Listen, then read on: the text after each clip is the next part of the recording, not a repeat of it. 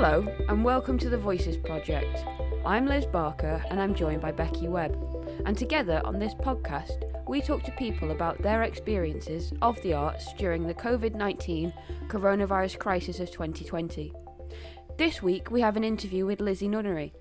Lizzie is a playwright, musician and screenwriter, and we spoke about how the pandemic had been affecting her and her partner and the importance of community and youth arts. Like everything in this pandemic, the podcast is recorded over remote video conferencing software. The Voices Project is an open platform for anyone who is involved in any way with the arts to share their thoughts, feelings and experiences of art in the current crisis. If you would like to participate and share your voice, you can find out how to do that by visiting our website www.marchforthearts.com.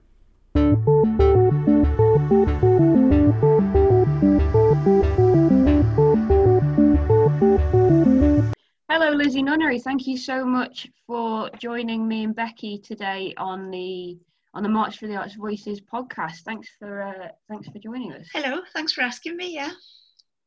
Yeah. Really excited to be chatting today. So, what I would just like to start us off with, if you don't mind, for anyone who's listening who perhaps isn't familiar with yourself and your work, would you mind just sort of giving us a bit of an introduction to you and what you do in the arts? I'm a script writer and a songwriter, a singer. I've mostly made a living as a script writer, lots of theatre and radio. And then in the last couple of years, I've been getting into screen as well, working on a feature film and working on a few other projects. And then for years I've been out performing as a musician. I work in a duo with my partner Vidar Norheim. We write songs together and do gigs together. So lots of different kind of angles on the arts in a way. Yeah, amazing. And I'm wondering, did you start as a musician and then become a scriptwriter, or did you start as a scriptwriter, or was it more of a sort of a symbiotic thing? I did start music first, actually. I was doing acoustic nights and songwriter nights when I was like 16, 17. That was the first kind of performance that I did. And yeah, I was always very instinctive about songwriting. And then I tried playwriting while I was a student. There was a competition and I had to go, and then kind of fell in love with writing dialogue. And then the big thing for me was that when I left uni, I got a place on the Young Writers Programme at the Everyman with Suzanne Bell, who was there at the time as the literary manager. And that was what really kind of channeled me into trying to make a career as a theatre writer. That was an amazing opportunity. Yeah, it's fantastic, what they do at the Everyman with all the sort of the young Everyman and Playhouse stuff that they do. I did the young technicians course when I came out of university, and I think Becky, you were involved with the young Everyman. Yeah, I did the young writers course. Yeah, young writers course with Lizzie. It was Suzanne Bell. It's amazing. And John Larkin as well. He was part of our group as well. So really great stuff that they're doing. Yeah, and I think, so do you think that getting that start quite young and getting that support quite young sort of instilled in you a sort of, that realised that you could do the arts as a full-time thing, that was what your plan was going to be? Or is it always, for me personally, I'm still kind of making it up as I go along. I've always gone, I want to be in the arts, I want to keep being around theatre. Has there sort of been did you ever make a plan of this is what I want to go, this is the journey I want to go on, or is it naturally sort of forming? I always wanted to be a writer, and then my experience with script writing at uni made me quite certain I wanted to write theatre. And I think it was the connection with the Everyman in general that made it all seem possible and practical, that I'd have to put in an awful lot of work and probably still have quite a bit of luck, but that it was possible.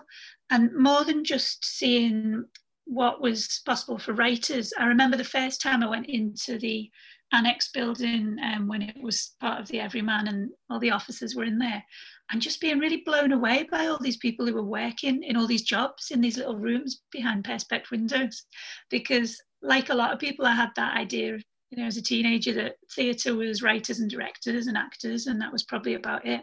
Maybe someone worked in the box office, but like looking around and going, oh no, there's a literary department and a finance department and a development department where they're raising funding, and I was so excited by that. And then I actually did work for about 3 years as literary assistant as well, as Suzanne Bell's assistant, which was such an education, learning how theatre operates, how scripts operate, how, you know, you might get work on a stage. I saw all that from the inside, really. So I had kind of two angles on it, which was, yeah, a real luxury, actually, when I look back.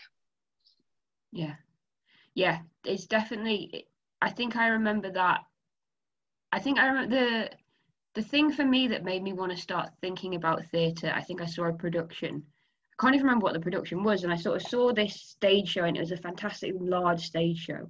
And I remember like there was sort of like big pieces of truck setting coming on. So like big massive sets that would just sort of swing into the middle of the stage. And there was a trap that was moving and people were flying. And I remember thinking to myself, there are so many more people working on this than I can see. There are sort of like, yes, all the actors are here, and there were some musicians, and I could see the musicians, and it was a massive, I think it was one of the national productions potentially. And I think I saw it, and it was definitely in a very big theatre.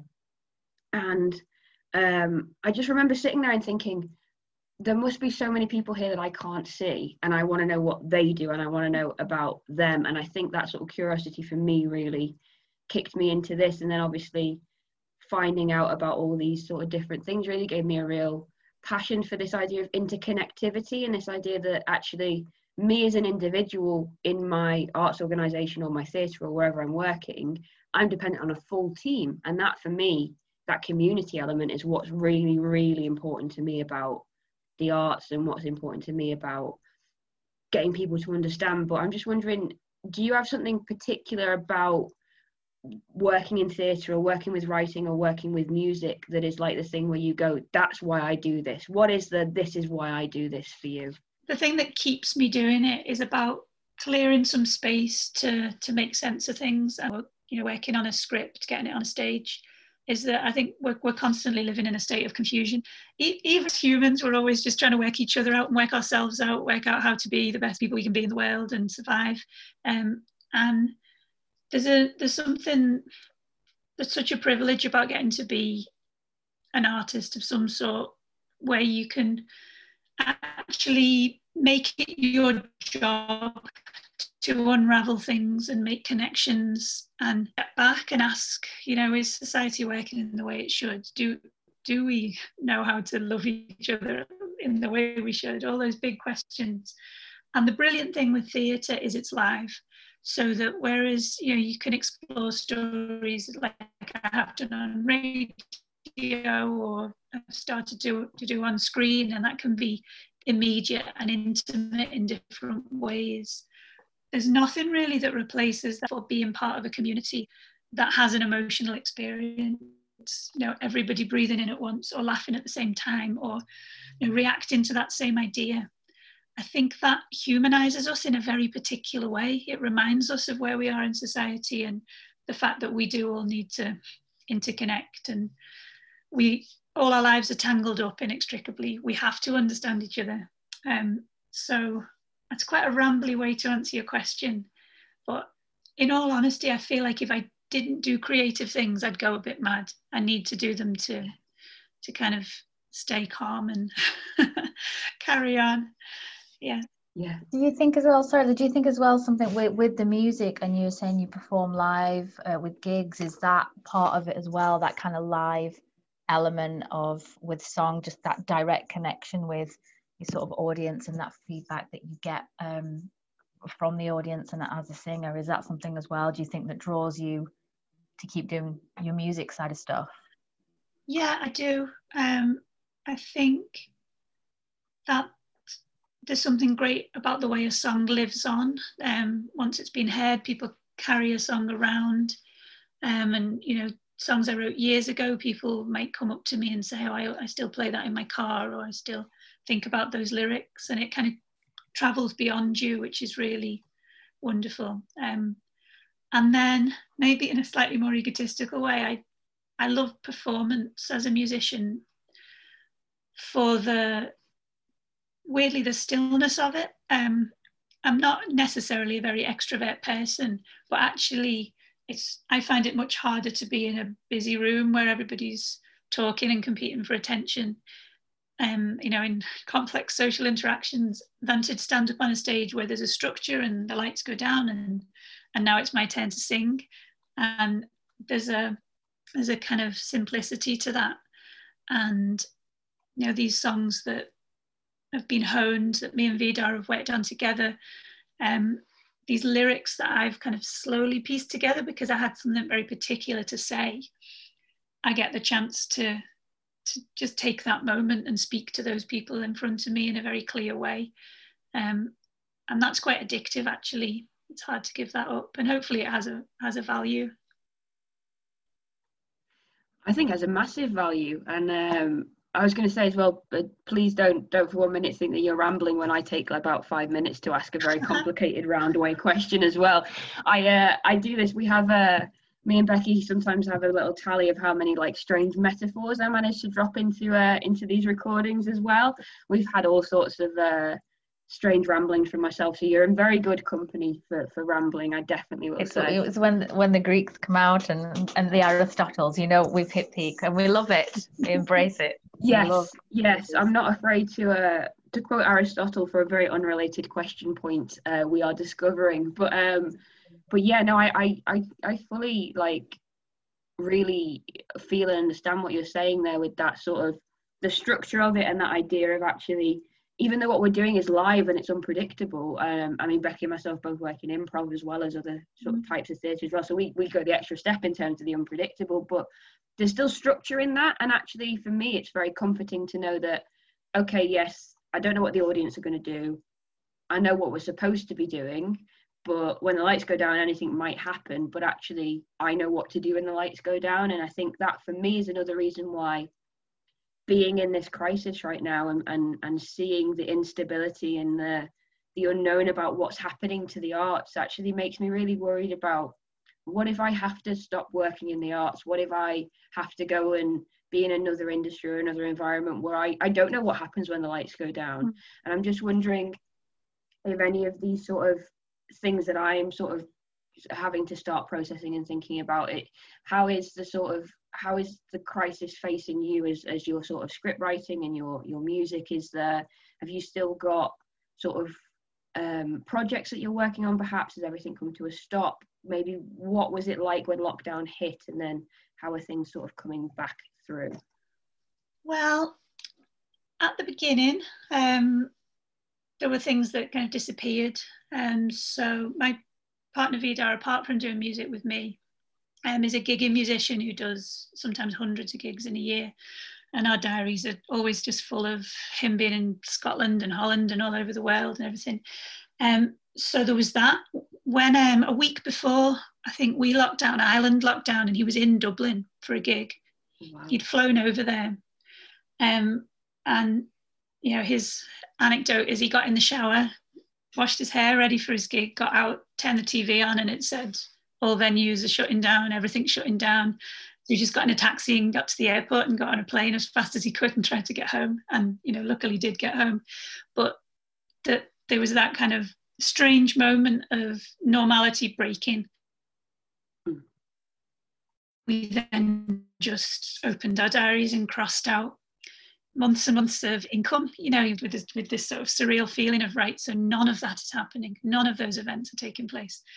And for me, working in theatre, I was going to adapt Hedda Gabler, Ibsen play for a theatre. I won't tell you which one because obviously it didn't go ahead.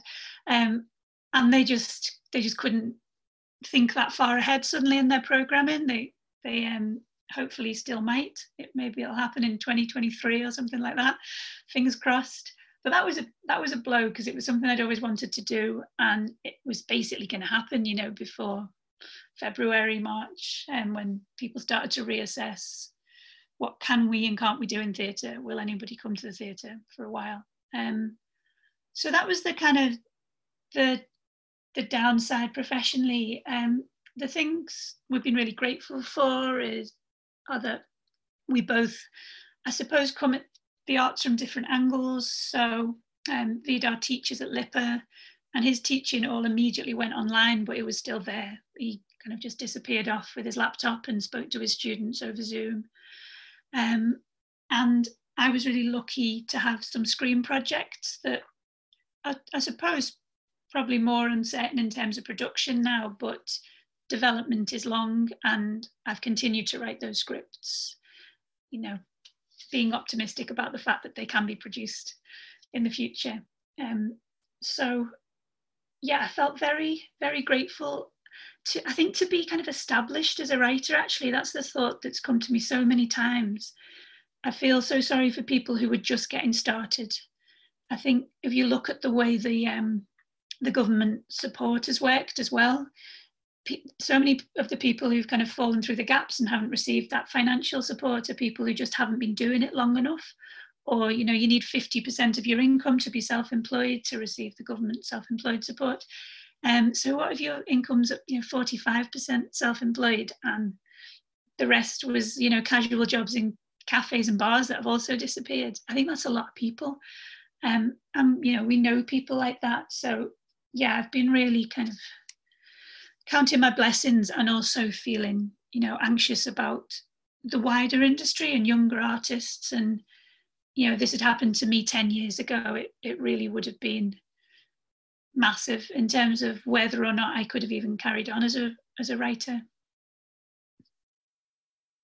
Yeah, and it's a thing I'm hearing a lot. I'm currently doing a lot of work locally with freelance technicians and people from the freelance production industry as part of a sort of an offshoot of the Fuel Task Force that was set up for freelancers right at the start of the pandemic. And yeah, there's the big scope of people that sort of come to our group meetings, where we've got very sort of established 20 plus years in the industry, being a stage manager or being a production manager. And then I've got people who've literally just graduated from university, and the difference in that sort of, and there's different issues people sort of bring up, whereby you've got the established person going, I'm really worried that I'm not going to be able to, I'm not going to be, when things eventually reopen, that there won't be as much stuff, and there'll be more competition for jobs, and there'll be more competition for work. And so you've got the established person who's going, I spent 20, 30 years of my life doing this, and I want to be back on that top of that list to get back into work. But then you've got the graduate person who's going, if you're only going to employ experienced people, I'm never going to make it into this industry. And I think actually this is a thing we're going to need to start addressing going forward, because everything is changing so quickly and so rapidly. I mean, we're recording this on the 23rd of September, and we're just going back into another sort of phased lockdown situation, whereby last week or the week before, when we've been recording podcasts, we're talking about reopening, and now we can't talk about reopening again. And I think this ever quick changing situation is making it really difficult to sort of know where you are in things. I don't know if you've got any sort of upcoming things that you either know about or would like to know. Like, I've got ideas that might happen, or if you're still sort of going, I don't know what's coming. Is there any sort of thing on the horizon for you? I've been working on a script with Box of Tricks Theatre, who are based in Manchester, yeah, for a couple of years. And we were hoping that it might be produced at the end of this year. And it looks like, all being well in the world, it'll tour spring 2022. So, I mean, that's kind of close enough to keep me almost cheerful. No, it's a point to aim for, isn't it? It's like a kind of light on the horizon. Theatre timelines can be so long anyway. That's what I kind of been telling myself to cheer myself up about it all. And it's just a chance to make sure that script is as good as it can possibly be. But then I think for a lot of people, if they didn't also have other forms of, sorry, I'm getting a bit lost now.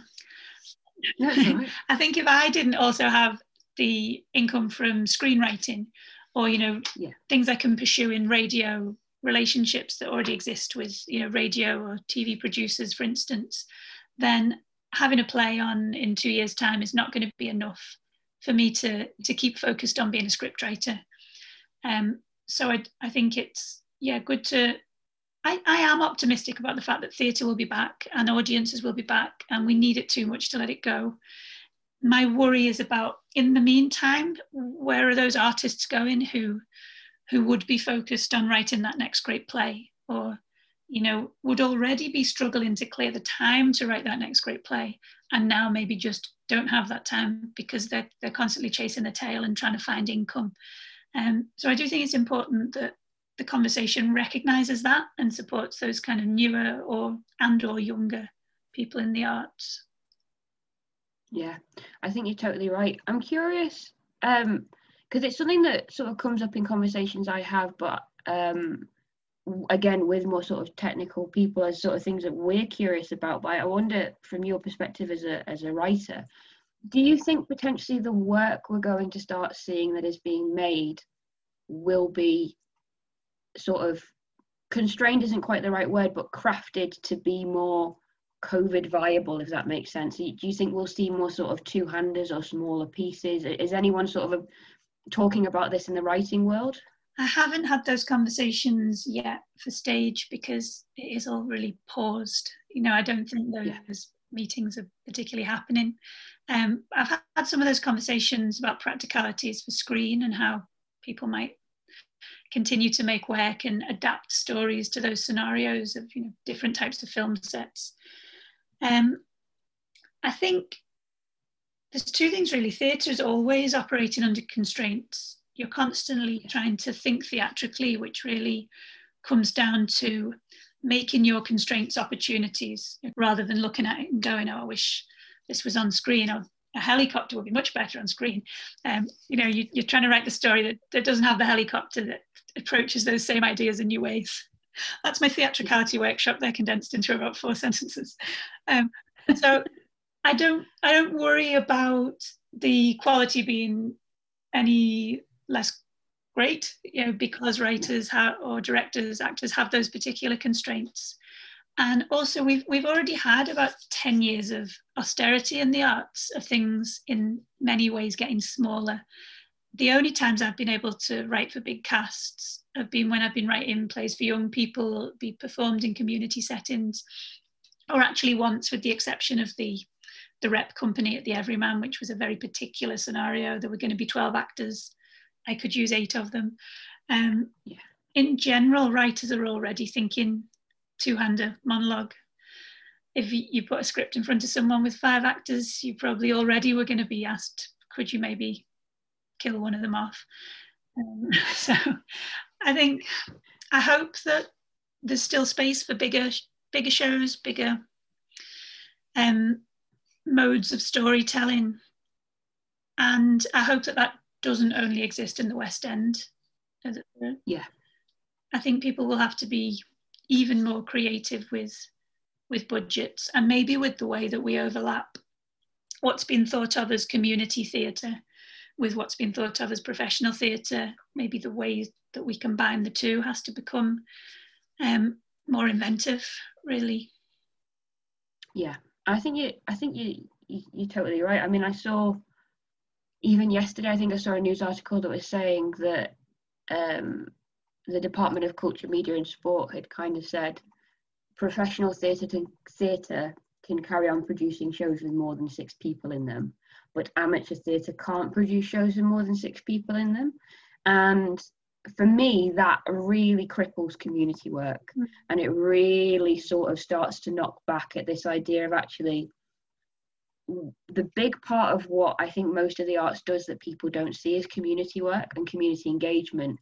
And I know for a fact that if I hadn't have been in a very small community youth theatre company when I was growing up in the very, very quiet Lancashire suburbs, I wouldn't have gone into the arts. I would never have seen that as a progression path. And I wonder what do you think potentially the shape of community work might be changing into if we are coming under Rule of 6 regulations, coming under this idea that you know, we can't come together for community because it's viewed as amateur, and that sort of that crossing of wires, and potentially, like, could you maybe for anyone who's listening who doesn't really appreciate or understand what community means and community engagement, talk a little bit about all that and the threat to that you kind of made me think? Well, I suppose it can mean a lot of things. It can be, for instance, the Elders Group at the Royal Exchange in Manchester. There's a brilliant project, it's been running for a long time, where older people in the Manchester community come together and make work, and they devise work and put on shows, and they would be within the Royal Exchange. So those aren't professional performers or writers, but they're engaging with a professional theatre, and potentially, you know, draw an audience as well. And then, you know, there's a variety of community groups operating within theatres in that way, doing work that's so vital to the people in those groups, and also that can have such creative value, you know, value to on the stage to audience members that really shouldn't be dismissed. And I mentioned that I've written 2 plays for young people, one of them published quite recently, but the other one was for NT Connections, National Theatre run. They, you know, put out about 10 plays for young people each year in a collection, and they get them out there to schools, and that was one of the most rewarding experiences I've ever had, you know, as a writer, that there were like 25 different productions that happened in the UK and beyond of this script that I'd, you know, quietly written at home. And the quality of those productions, you know, in some cases was absolutely incredible, and some of them were happening in schools, others were like youth clubs, others were, you know, drama clubs that were set up independently of schools. So it's actually quite, you know, moving when you start to look into all these creative settings. I almost said the word bubbles, then creative bubbles, but that word is not quite yet now. But it's such an important thing that we, you know, we live in a country and in a culture where actually, quietly and modestly, the arts are really valued. There are a lot of people who understand that going along to an Amdram club and singing and telling a story in a certain way is going to enrich their lives and help them make friends and help them, you know, understand the world better. I think it can sound quite airy-fairy when we talk about this stuff, but to lose that is enormous, actually. Yeah. And a lot of it stuff's carrying on online, but it's not enough. Obviously, it's something, but it's not enough. Yeah, yeah. We had an interview a couple of weeks ago with Sam Avery, who's the artistic director of the Comedy Trust here in Liverpool, and he was talking about the engagement work that they do and having to do it over Zoom, and it just not being quite the same really when you're doing community engagement, you're doing work with the people for the people, and it's all remote, and there's a different feeling to that. And I think for me, definitely that is something that we will need to, if this distancing is long term, which it looks like it will be until we've got better medical advances. I don't know, I'm not a scientist, I'm not trying to like predict the future of what we're doing, but I think, yeah, to continue to sort of just bring in a blanket restriction that says, oh, well, if you're amateur, you can't do it. If you're professional, you can do it. And I appreciate the fact that professionals need to be working to earning their money, and that's an important thing we should be propping up. But to just disregard the entire amateur and community and all of that area of what we do, I think is very foolish, personally. Yeah, I agree. I think a lot of the rules are quite vague in many ways at the moment. For instance, you know, you could be putting on a play in a school right now, but if you happen to run your drama club outside the school, maybe that's then not allowed. So I think over time, hopefully, there'll be clarity around those things. And I think you're right, it's worth defending the right of amateur groups to meet and, you know, meet safely and make work. Yeah And I think as well, with being so isolated, a lot of people during this entire process, actually that one glimmer of, oh, but I've got my group on a Thursday or whatever that means, I think it's very vital to a lot of people's well-being and things like that. And I think it's often sort of I say often, I don't think it's often in the sort of my immediate world, but I think there's certain people, potentially people in power, who sort of dismiss certain things like, oh, it's just a bit of prancing around, isn't it? And yes, it is a bit of prancing around, but it's very vital prancing around is what I would say. But yeah, I think as well, it helps keep that diversity as well. Those kind of groups, those community groups, they're the ones where it's like the people that wouldn't necessarily engage with the arts in a way. It's that way of getting people in and introducing them and seeing that actually you are represented in it. And it, yeah, diversity is another really sort of vital element to that, that can easily just be swiped if it's all just, yeah. I will not waffle now, but I'll get off my soapbox. I know exactly what you mean. And that maybe if we hear the phrase amateur theatre, we think of like the vicar in the local village hall doing Gilbert and Sullivan.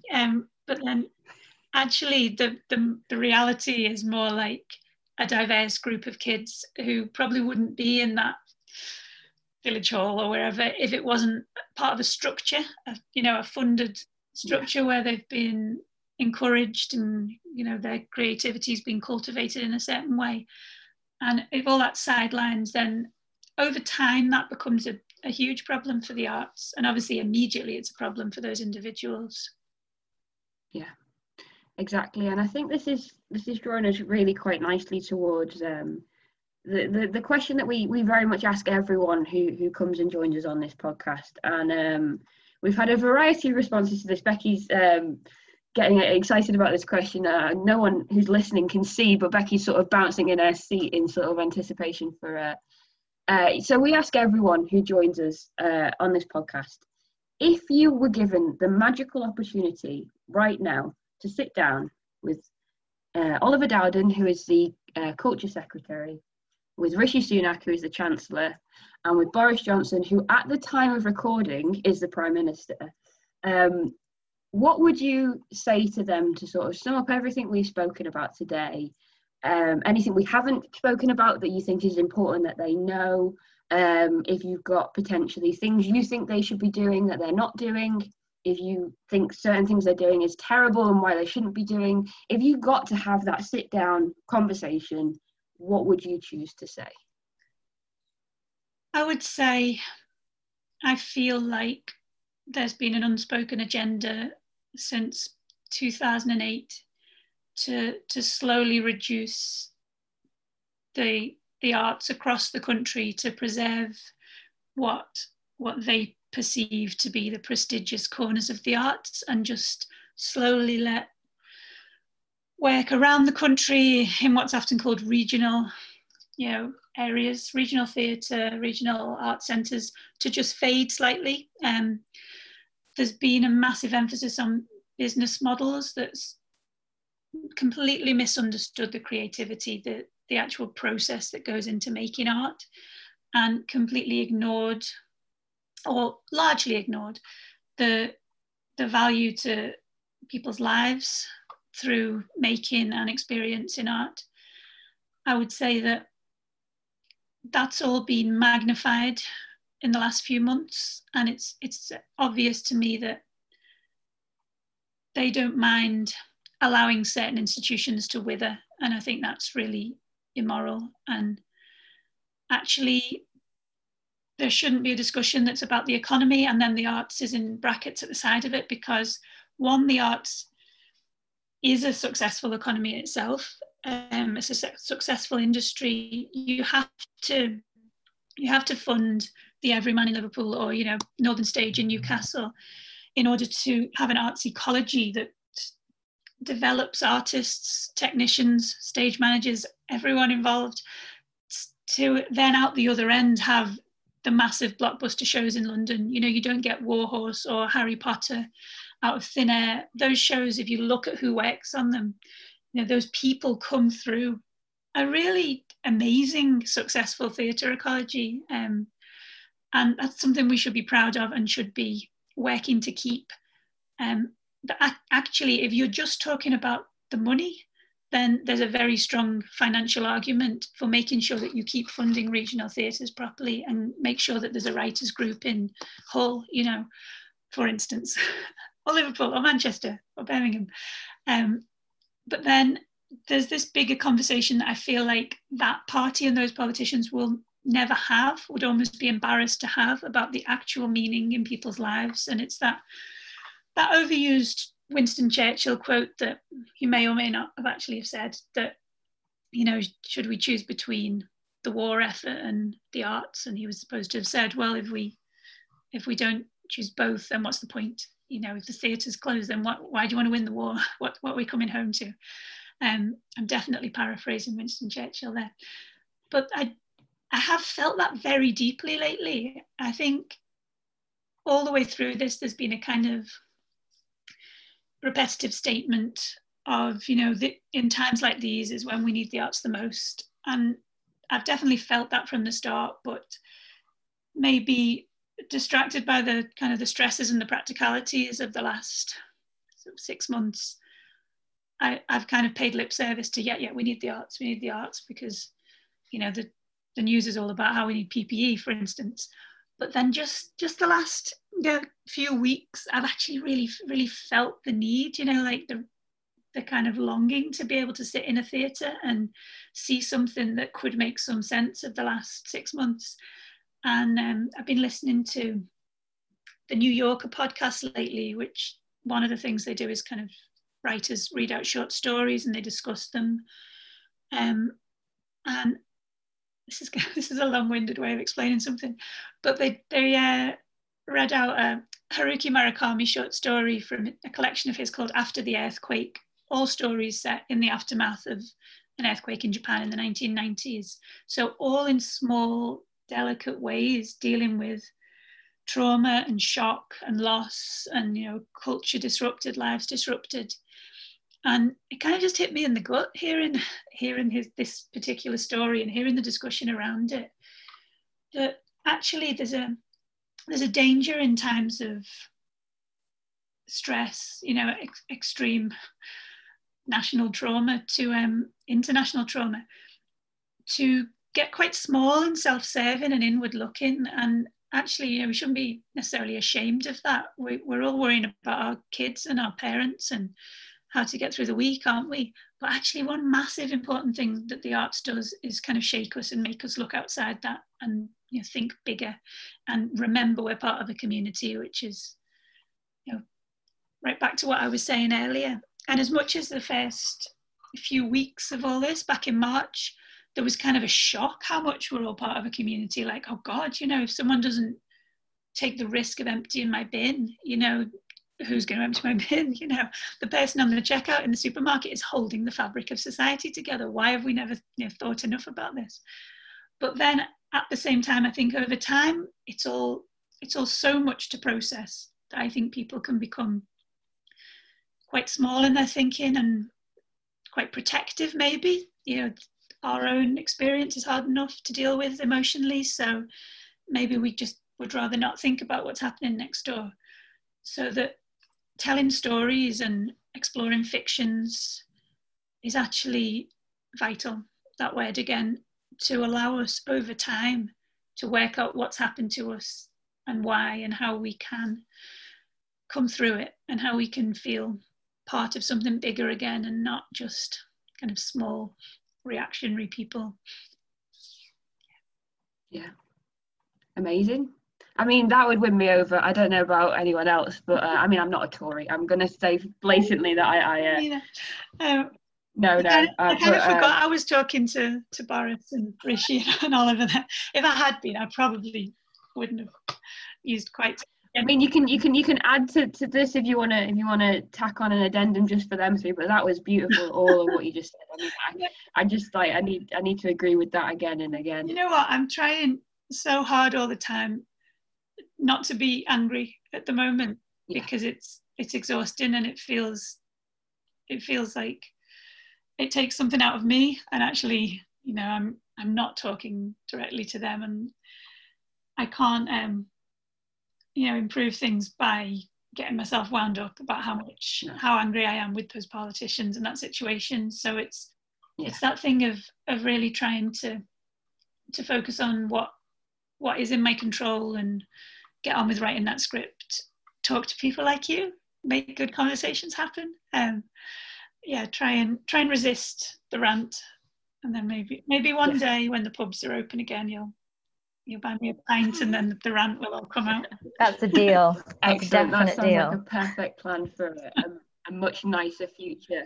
Yeah, and I think this idea that we can have agency in building the future through this as well, and actually that as much as the government will put in policy and they'll put in rules or guidance or whatever, we are a community, and actually we can, as much as we're dependent on their policy on funding and, like you talk about, this managed decline, you might call it, of certain, especially certain regions, but we as a community can be a community regardless of what they're doing in sort of central government.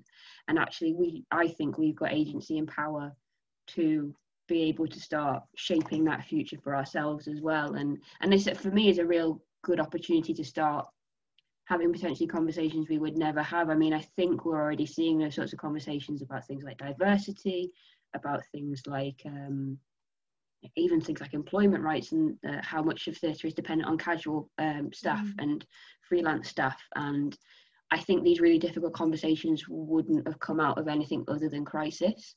And actually, I think you're totally right in that idea of sitting and being angry isn't often the most helpful thing you can do for yourself, and actually finding the productive out of it and doing that.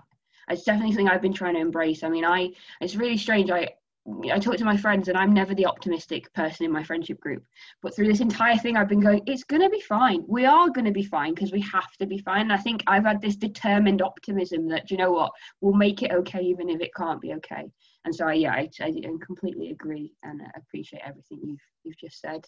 Is my sort of way of responding to what you just said in a lovely rambly way back. Yeah, and there's a really good point in there as well about freelancers, and I think the fact that the arts have been so stretched for so long, the slack of that has, obviously not entirely, but a lot of the slack of that has been picked up by freelancers and, you know, casual workers, and actually people have been running themselves ragged for far too long. You know, people within theatre staff in arts institutions and freelancers, everyone's been doing, you know, twice the job for half the money, and the show must go on.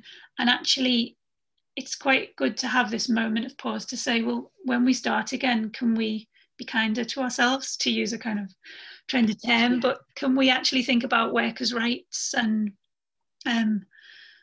ways of doing things that don't mean that we're constantly exhausted and not spending enough time with our kids, and, you know, try and make sure that there's a better way of making work in the future in that regard. Yeah, I had a really interesting chat about this idea quite early on in the pandemic. I was on a group video call with a lot of people I work with from all up and down the country, who we all work together at the Edinburgh Fringe Festival, and we were all talking about locally how our local theatres and spaces were responding, because we have a few people who are in Australia and then people who are up and down the country as well, and we were just having a bit of a sharing of information essentially. And this idea came up with the fact that actually a pandemic does one thing really well, and it makes you think about your health. And it makes you think about your physical health, and you have to put in so many guards for your physical health in a pandemic. We have to wear a mask, we have to wash our hands, we have to be distanced. And this idea came up that actually this is a brilliant opportunity to start thinking about our mental health in the same way that we think about our physical health. And actually, if the one thing a pandemic can bring is this new way of talking about your health in a way that's not seen as, oh, you're shirking your responsibility, oh, you're calling in a sickie for work. This idea that actually your health is a really vital thing that needs to be a priority within your working life as well, I think is something that can come out of this as well, as another tangent for another day perhaps. But yeah, definitely just reminded me of that conversation. No, absolutely, it's all connected, definitely.